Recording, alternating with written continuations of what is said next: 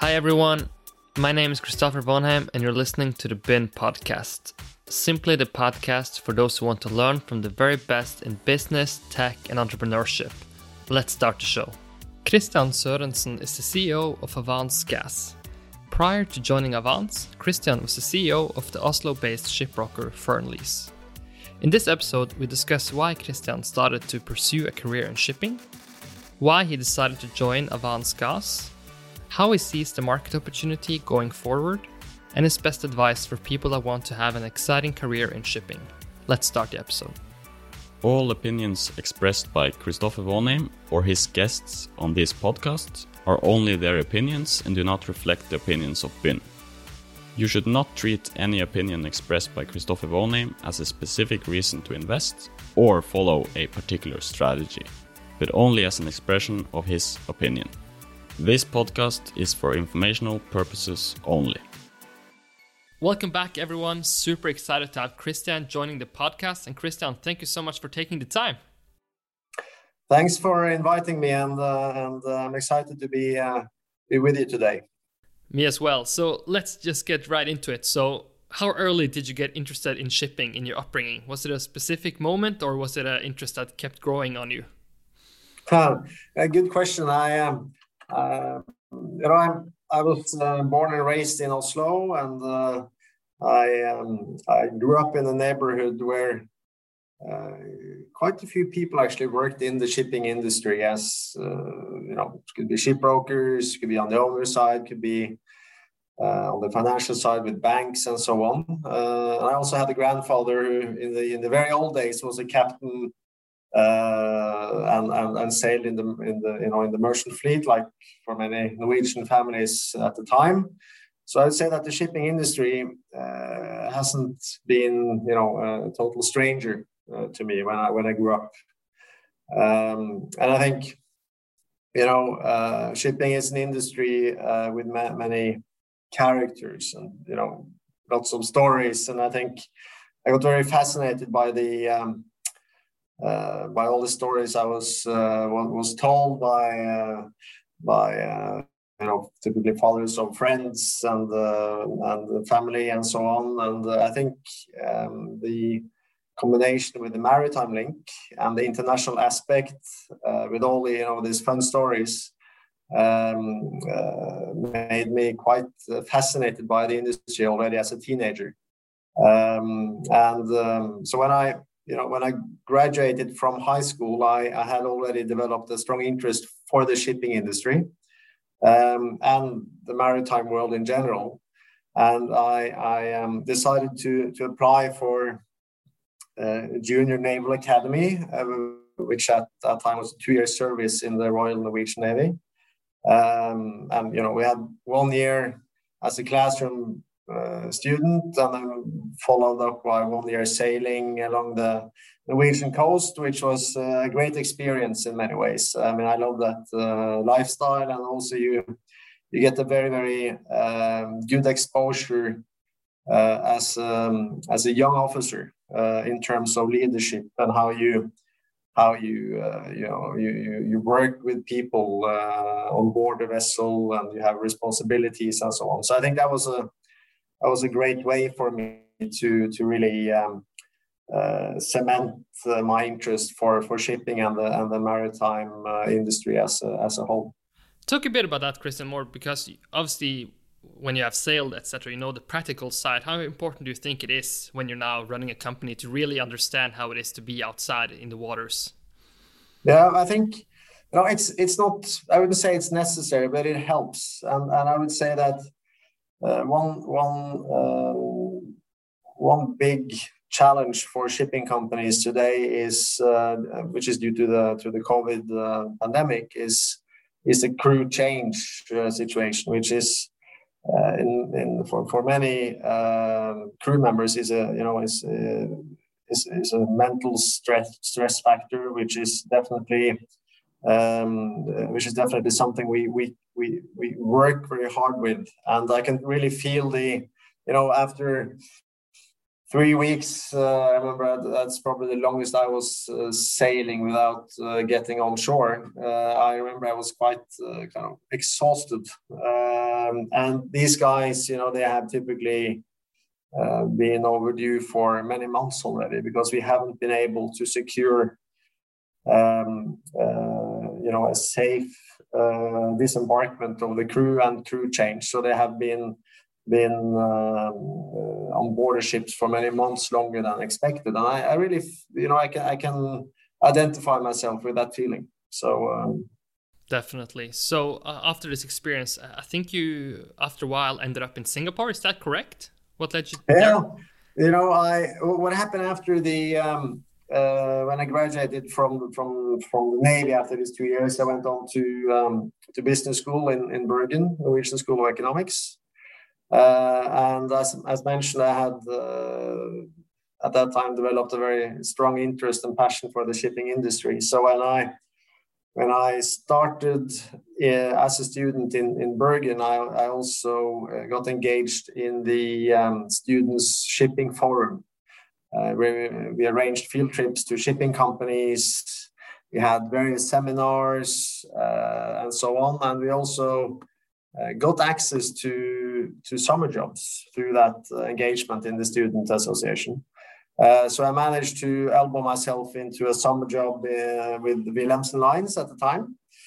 Um, and uh, when I had, you know, since I finally had some sort of uh, real job experience as, as a summer intern, suddenly other doors open to to other summer jobs, you know, the following uh, years as a, uh, as a student. So I I, I um, uh, managed to to get um, a foot in the door in a shipbroking company named Lorentzen & Stemoco, uh, where I started at the tanker desk as a duty dog, uh, working from five to eleven in the evening, uh, which is in COB in New York, where I sat next to a senior broker at the time. It was a great way to pick up everything and how you broker deals and how you treat confidential information and how you keep, keep track on all the information you gather from the market and so on. So I, so I, I kind of managed to to slowly build um, a career in the shipbroking industry um, uh, while at the same time uh, finishing my my my uh, my time at the at the business school. How is it to work from five to eleven over time? Ah, well, it was for two and a half to three months. I can't remember exactly. No, it was. Uh, I, remember I gained uh, probably uh, five to seven kilos uh, that uh, over that summer. So it was uh, it was a bit of a you know it was important it was an important step for me but i guess it's uh, it wasn't that good for my health. It was a very social time as well so uh, but, but I, guess, I guess it helps that you are really interested in the subject in the field when you're working so much. I mean you, you sort of have to be interested in order to to survive those hours and, and the pressure right Definitely, and I think you know shipping. Uh, it's often said that it's it's um, it's not a job, it's a lifestyle, and, and I would say that if you if you are to succeed in the shipping industry, you really have to uh, you, have to be uh, ready and able to to work, you know, at uh, at any time, basically, because it's an international industry, and you have, uh, you know, the ships are sailing uh, 24 hours a day, so it's and it's always uh, opportunities and problems coming up, you know, every week and every day. So, so you definitely have to be uh, be on the alert, regardless of what time it is. Definitely. So, so you spent before joining Avance Gas uh, five years at Fearnley's. Uh, what do you think were the biggest lessons you learned there? You know, I think the biggest lesson uh, was um, to to. I think it's. In, I'm a strong believer in in, in building competent and complementary teams. Um, because I think the world is is um, it's become much more complex over the last uh, 10 15 20 years so what, what you could do maybe as a single person back 20 years ago you have to have a team today to to actually be able to to to achieve the same results Um, and um, what we did with um, with Fearnleys at the time was to to change the the culture and the and the way we organized ourselves so that we we built very strong uh, global teams across the various offices. So so instead of having um, the traditional turf mentality you know where people are sitting uh, in their separate offices and uh, and um, and uh, working the market with their own you know uh, uh, sheltered uh, view. It's um, we, we kind of open up and establish global desks, and we, we turned around and and renewed the um, the teams. Uh, so we managed to to build complementary team, which were more much more integrated than what we what, what, what they had traditionally. And I think we could see the results relatively quickly. And I think regardless if you're a broker or if you are working in the uh, on the owner side, which I'm doing now, or any other industry for that matter, I think it's uh, it's of, of, paramount importance to actually build um, teams which have high competence, uh, which show in the, uh, so you can you, you can you can encourage innovation and they are agile and and you know you have a uh, a speed in the decision making process which is important to actually uh, survive in a you know very fast changing world.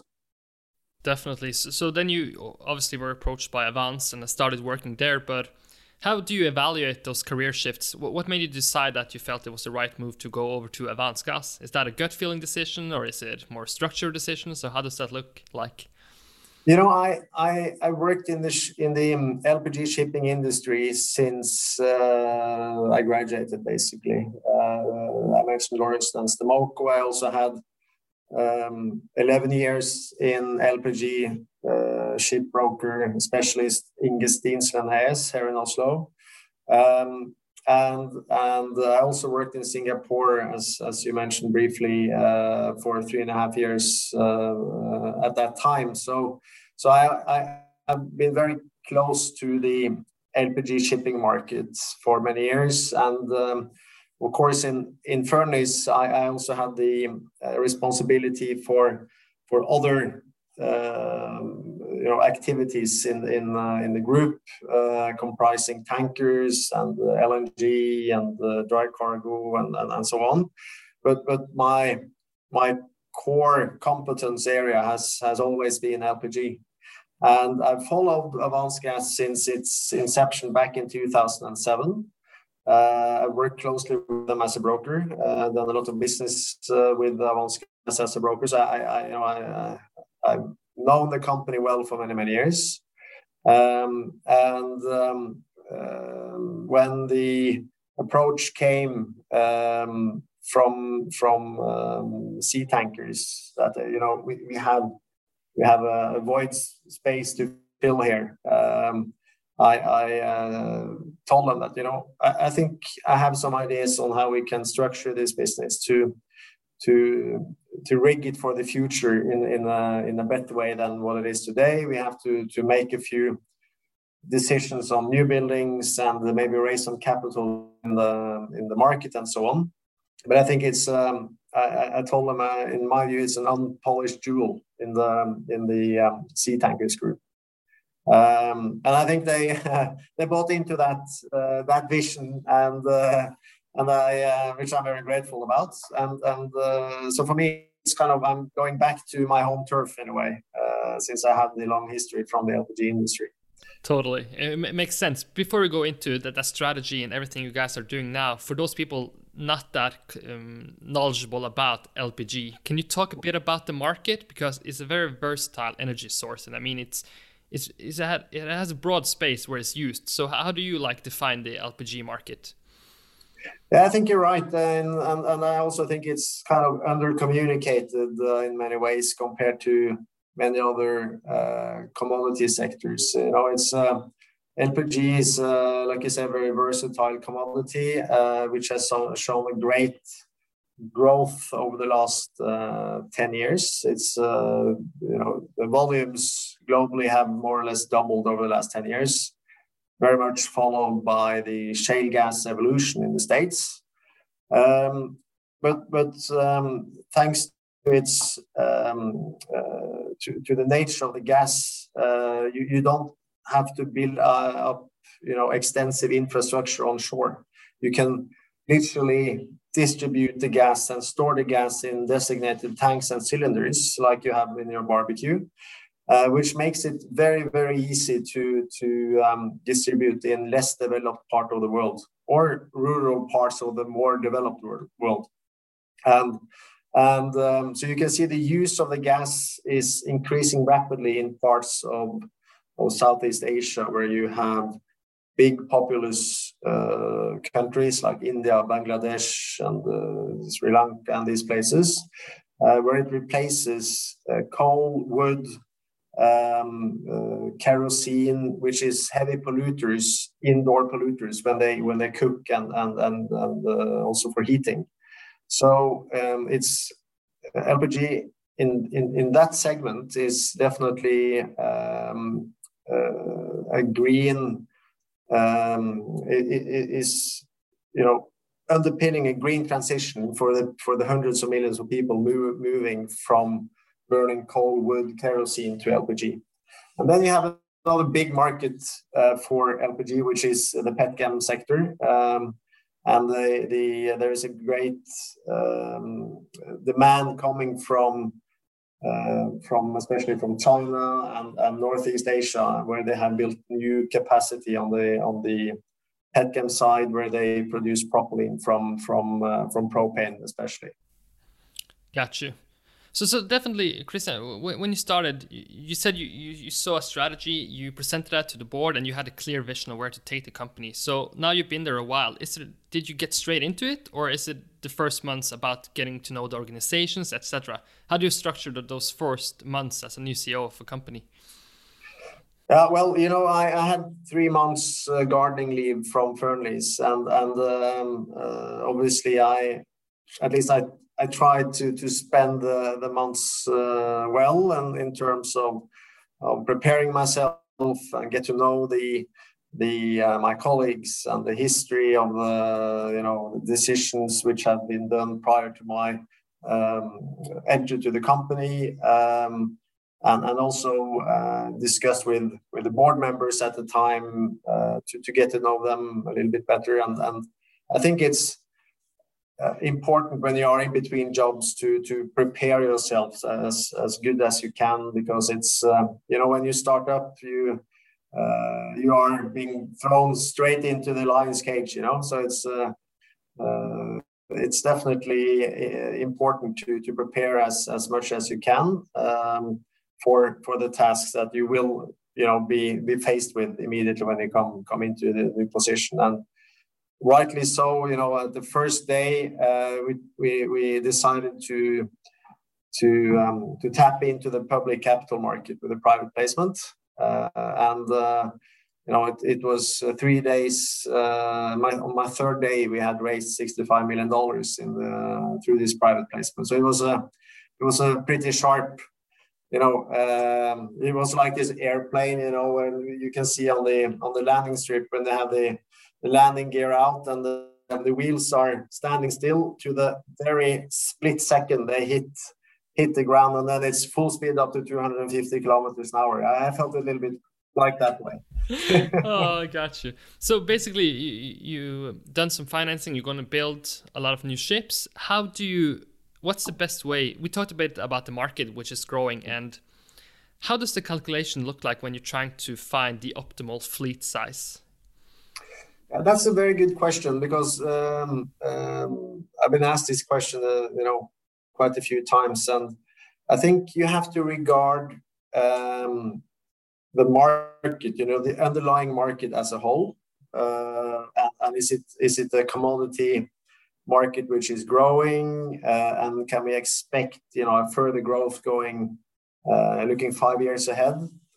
Uh, and then you look obviously also at the current fleet and how the competitors have positioned themselves and how you can um, uh, try to, differentiate yourself and uh, add value in a different way compared to your competitors.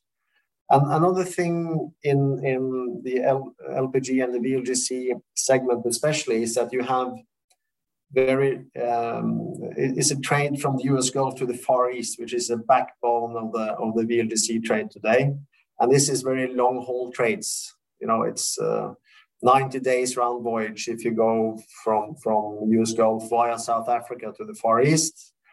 And to since you have the long ballast legs back, you need to have a certain size to, to actually uh, capitalize on the on the on the market upturns. So you don't have all your ships in ballast when you when the market is is spiking. Uh, and and also to to have um, uh, more optimal commercial operation in terms of of, um, of some vessels on time charters, some vessels on in the spot market, and to balance the risk in a better way. So I would say that from a commercial point of view, um, I think you you probably need somewhere between 20 to 25 ships to to have uh, an optimal commercial operation. Uh, with our six new buildings, we are uh, counting 19 ships. Uh, so we are uh, probably one notch below what we what we should have. Uh, but but um, uh, now the asset prices have increased quite a lot recently, and um, uh, we will probably sit on the fence for a little while and, see how things develop before we um, decide to make another move. But that lies probably some time ahead of us, and I think main focus for us is to do a proper and a good job on the commercial side to generate as, as much cash as we can in the current market, and and not and not stretch our financial liabilities too much by by adding suddenly another set of new buildings or, or buying some resales in the market because the prices have increased quite a lot since we contracted our ships. How does it look then on the technology side? Because I mean, innovation happens all the time in shipping as well. And what are some of the greatest technology innovation you can do with the new ships? Is it to something to do with the fuel, or is it something to? Is it is it a new technology to be exposed? Yeah, you know, um, in the uh, VLGC segment, uh, compared to, for instance, tankers and dry cargo, where you, where you still you know have uncertainty around the propulsion technology. Um, the the dual fuel technology is is kind of uh, established as as the new market standard in the VLGC uh, sector, uh, and and um, so the LPG dual fuel engine has has um, uh, over the last I would say two years become the industry standard uh, for new buildings. So there is a great uh, green transition from the conventional propulsion uh, technology to um, hybrid solution with, with LPG and compliant fuel. And, and I think you know the the um, uh, uh, interesting part is obviously that you you will see um, a global fleet which is shifting very quickly towards a greener and more environmentally friendly propulsion uh, solution um, compared to, let's say, tankers and dry cargo, where you're still sticking to the conventional uh, solutions that we had for many years. So, I think the uh, the green shift is for real, uh, thanks to the technology which has been made available for the and in the next phase, there is at least an opportunity uh, which may come from from from ammonia, which is an which is um, you know a very dense hydrogen carrier. Uh, it's a poisonous gas, so there's a lot of aspects around the the nature of the gas which creates uh, uh, some hurdles which will which will be passed on uh, or have to pass on uh, on on the safety side, on the um, and also on the production of ammonia, which is today a very CO2 intensive production. You have to have a change towards green and blue ammonia to, to really make that shift and make it available for the for the um, uh, maritime industry. But um, I, I, would say that um, ammonia has been carried as uh, and shipped as cargo uh, on LPG carriers for, for many years. Uh, so if there is one segment where ammonia actually could fit in quite well as a, as a future C, uh, zero CO2 uh, emission fuel, it could be on the VLGCs. But this this this definitely lies quite a few years ahead of us. Very very interesting.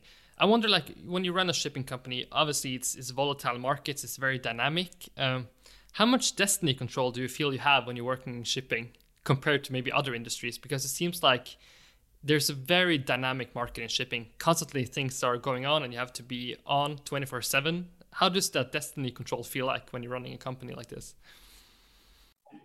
Yeah, well, we we uh, you get used to it, I would say, but but it's definitely you know uh, the the uncertainty is also what what what uh, I find very um, it's an attraction. I think if if you work in the shipping industry over many years, you you you get used to to be prepared for the you know what's actually coming around the corner is uh, it's uh, you, you can't you can't say so it's uh, it's uh, but but you know it's it's not an industry for the faint-hearted I used to say because you you have great volatility and there are lots of uh, parameters uh, you can never you know put into a equation you know? It's so you you really need to again coming back to, to when you build teams you have to have competent team which are able which are agile enough to to react uh, when you have shocks in in various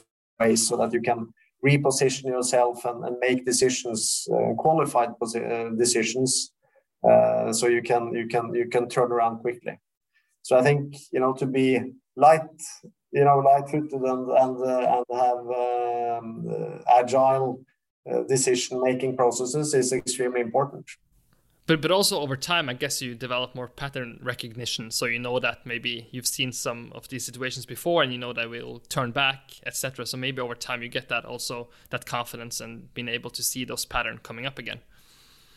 Sure, but you know how, how do you say in English? Um, history never repeats, but it rhymes, isn't it? So it's uh, so uh, you, you're right in many ways, but it's always a slight difference from what you what you um, experienced in the last downturn or in the last upturn. So so uh, but but I think in uh, it's again very important to have a solid team around you to to to um, to discuss and also have a proper you know, and competent board where, where you can make these uh, decisions when you need to to take uh, and make tough decisions on a short notice.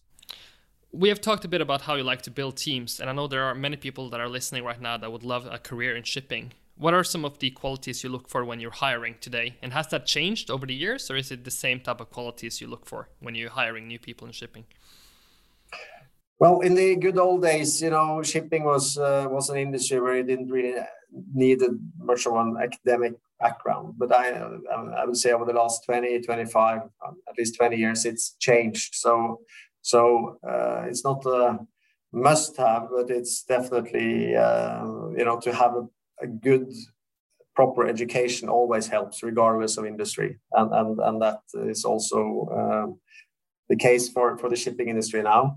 I think, you know, to, to be if you want to work in shipping, you have to have um, an interest for the international uh, part of it because it's it's a truly international um, international world you are a part of, and it's it's um, uh, important to be able to uh, understand uh, that you're just a brick in the wall, you know, in a in a in a great um, global uh, trade uh, and and to, to to understand and try to to have the helicopter view you know that's that's important. And uh, and I think also to have a commercial uh, sense is is very very important. Shipping is a you know is a is a very competitive and com, you know commercialized industry. So I think uh, to to to have um, commercial sense is um, is uh, definitely helping to to understand the dynamics of, uh, of the shipping industry and uh, to, to understand the um, uh, and, be prepared for the upturns and downturns in the market. And then I would say lately it's also been more important to have a good understanding of what's going on on the technological side of things. Like we talked about earlier, there are there are you know rapid developments going on on the technological side. So I think probably more uh, than it was at least um, uh, maybe 10 years ago and, and 15 years ago, where, where the technology was more uh, repeat of itself. You, you, you have to keep a very close eye on the regulations and what sort of technology will, will actually enable uh, yourself to, to be better positioned for the future. And, um, and this is, uh, I would say, a new aspect which wasn't that dominant uh, five to 10 years ago. Makes makes sense. I mean, obviously, we've been in in a period with, with COVID. Have you changed your mind about anything during this time? Maybe regarding remote work or other subjects that this like COVID situations have, have made you change your mind about? Yeah, that's. Uh, uh, we had this discussion in the office the other day, and and I think it's on the positive side. You know, it's remarkable how basically office workers all over the world have uh, overnight adapted very quickly to to new technology, being Zoom or Teams, or uh, you know, uh, working on the laptops from home. And I think it's it's actually very encouraging to see how um, uh, how well this shift happened uh, and, and how well the new technology was absorbed and implemented uh, usually, you know, when you when you introduce new software and uh, you know uh, IT systems in the office, it's uh, it's a nightmare because people don't want to change. But when you have to change, you know, people are certainly quickly back in the saddle again and uh, and uh, ready for for work. So so that's actually the very encouraging part of it. But I would say. Um, if, if you look um, for, for, for us as a shipping company, um, obviously the um, and coming back to the, the, the challenges we see uh, on changing the crew and, and keeping maintaining this you know the safety level for our crew that's definitely been um, uh, you know a sharp learning curve for us in many ways that we, we have to to make sure that we have uh, we are prepared to to handle new situations for our crew and and to have uh, uh an improved, uh, always improved focus on ESG on the back of that. So, so I would say that we, we definitely have learned a lot from this pandemic as well um, uh, to to be prepared for you know handling crisis in a different way. So um, so um, so good things, and also you know you learn definitely on how you can can improve your operations and and uh, and focus on the ESG side of things in, in a better way when you have this uh, this crisis uh, coming up. But uh, you talked a bit about that you like the teams to be agile and also diverse. Do you feel like that's easier when they are together physically, or have you seen that it also works when people are remote? Well, um, I would say that uh, it's definitely uh, better when you sit physically together around a desk or you're able to meet up. Um, uh, but but again, it doesn't have to be every day. You know, that's uh, that's the uh, probably the way the world has changed a little bit. But I believe that everyone is is also missing the the human contact and and you know you bump into a colleague over the coffee machine and you, you can have an informal chat about this and the other, and suddenly there is a bright idea coming up. You know, the the I think the the productivity may be as good as before, but the creativity has definitely uh, been challenged when you when you sit on your uh, in your own house, you know, for many weeks and months. You know, you you you're not being stimulated in the same way as you do when you are in the office on the creative side. Makes sense. We have some personal questions before we wrap up, Christian. The first one is if you weren't working in shipping, what other industry would you like to try to work in? Ah, good. That's a good question. I think, as I told uh, told you initially, I had had a very strong interest for uh, for shipping at a young age, but it could be that I uh, would have ended up in some sort of banking industry instead, since I went to business school so that's probably where I would have ended up if I uh, if I was not uh, as dedicated to to the shipping industry as, as I was uh, from a young age. And if we're talking banking, do you think like on the investment side, structuring deals, etc., maybe? Yeah, probably. Got but you. Who knows? uh, next one, favorite books you ever read, and then you, then you can recommend to the audience. Do you have any favorite ones? Yeah, I think you know, in, general, I tend to find biographies very interesting and uh, and also you know encouraging to read. And uh, I don't read that much novels, I must say, but but I'm I must say uh, if I if I am to mention one novel, I was very fascinated. I remember when I when I read the um, the House of the Spirits by Isabel Allende back in the this is back 20 25 years ago, which was a striking epos uh, as I remember it.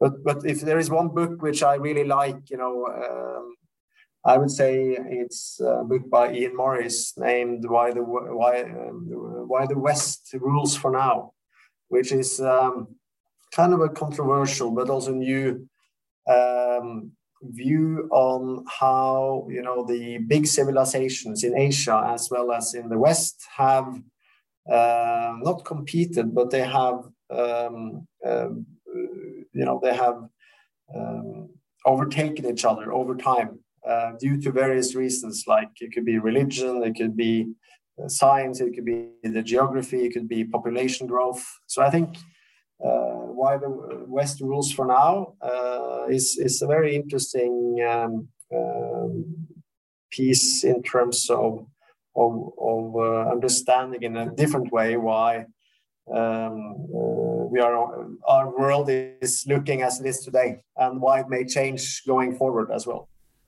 That's great recommendations. Just a final question, Christian. What are the biggest milestones ahead for yourself and Avance Gas? Is anything that you we can pin down?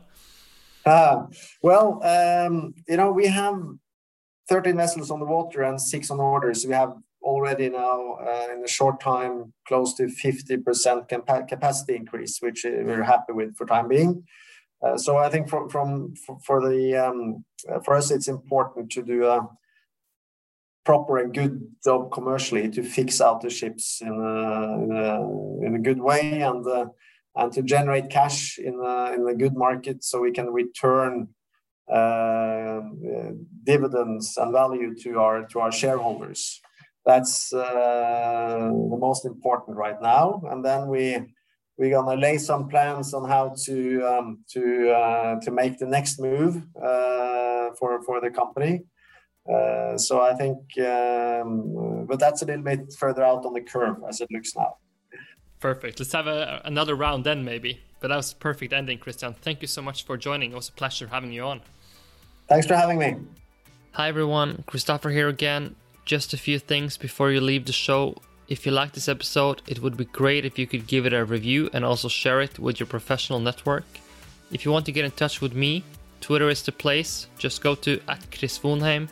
You can also find this information in the show notes. Hope to see you tune in to the next episode and take care.